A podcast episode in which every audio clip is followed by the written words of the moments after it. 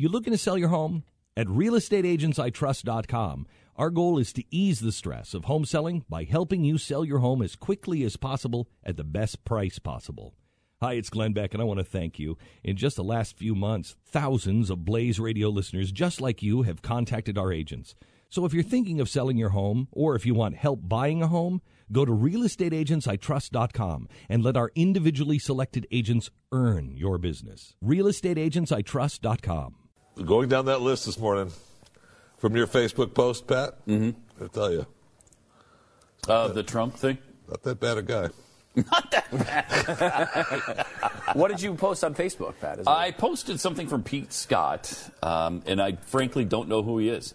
And I know that's dangerous when you're making a post, but I like the post, so I stand by the post. And you disclaimed it? Uh, yes. Even if he turns out to be a serial killer, I stand by the post because it's a good one.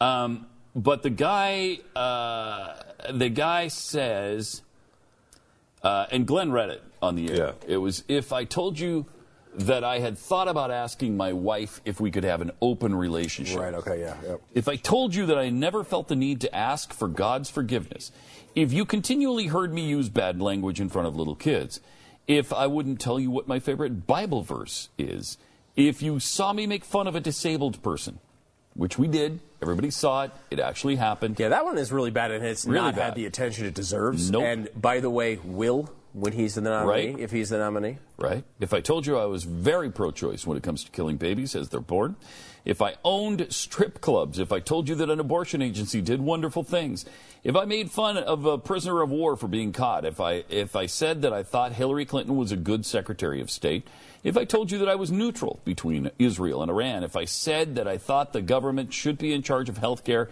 if I used eminent domain to try to take a woman's house for casino parking, if I said that out of the last four presidents, Bill Clinton is the best, if I agreed with a uh, ban on assault rifles, if I said that I would sue anybody who said something about me that I didn't like, if I donated money to Democrats like Harry Reid and Nancy Pelosi, if I asked the Clintons to my wedding, if I said and did all these things, would you say that I'm trustworthy?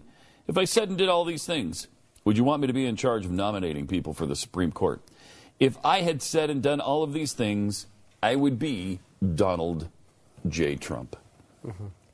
Pretty nicely uh, summarized there. And he, he goes on to make some other points that, I mean, not all of them necessarily would happen, I don't think, under Trump. Like, uh, I don't know if the right to, com- to bear arms would be completely gone from an assault weapons ban, but that's the start of it, right? Yeah, I mean, I, I, I don't yeah. know if um, you know. Uh, He did say he hates eighteen-year-old the girls would have to register for a draft. I don't know about that. He but- did say he hates the concept of guns. yes, he did. Um, I, he hates. There's not even he like did. he does. Well, certain guns should be eliminated from our society. He hates the concept of them. Yeah.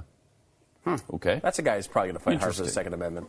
Um, now that was a long time ago, but I mean, you know, even recently he's you know made overtures this way, and, and, and as well as uh, listing uh, liberal judges as potential um, Supreme Court Supreme Court nominees. You know, it's interesting to see some.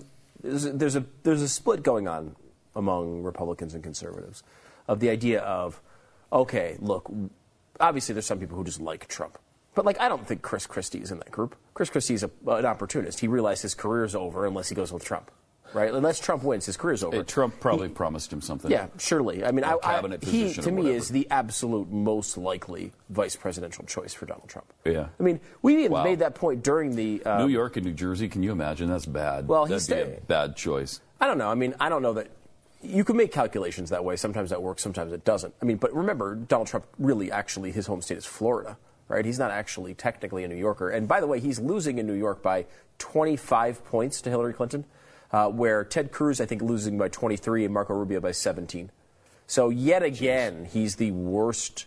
Uh, Possible choice. Possible choice, even, in New York City. New York, supposedly New York, his yeah. home state. Right. So, but I mean, he technically, really, I mean, I think you could say Florida is his home state. But I mean, we made this point during the campaign that if you want a guy who's liberal and brash, pick Chris Christie. Hmm. At least he's a smart one. I mean, he's he's much better candidate Oh. than Donald Trump Oh, is. no question. Um, but Donald Trump gets judged on a curve for whatever reason until he wins the, the general. Then he will no longer be, uh, you know, uh, uh, he will no longer be graded on that curve. Mm-hmm. You know, this John Oliver thing is blowing up today because he did it this weekend, and you know, it's not surprising when John Oliver or John, John Oliver is the new Jon Stewart. If you don't know who he is, uh, he worked for Jon Stewart. He was hired by HBO, and now everything he does is gold.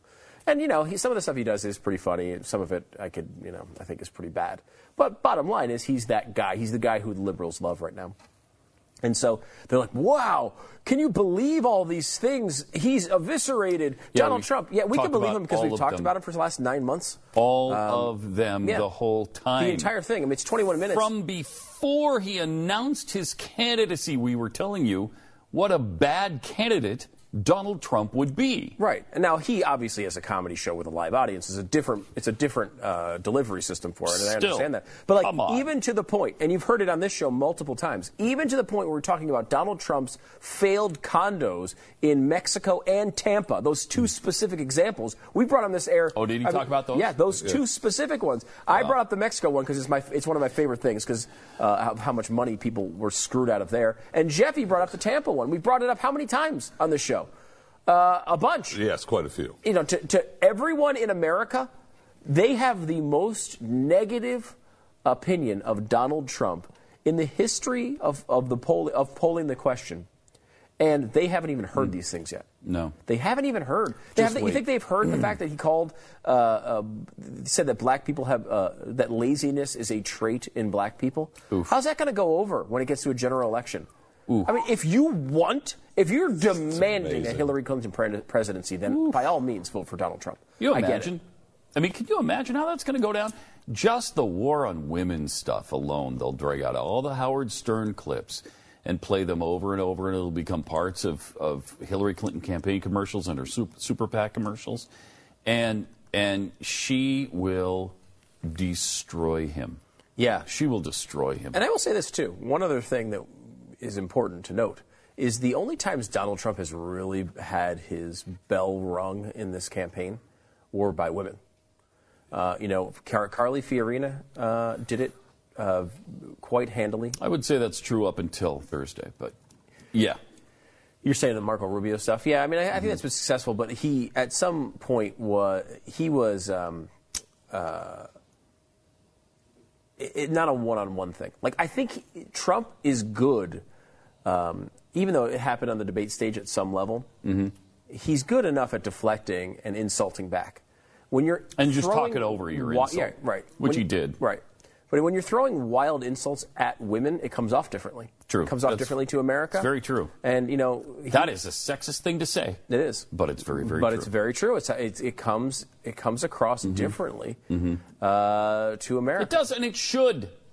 It should.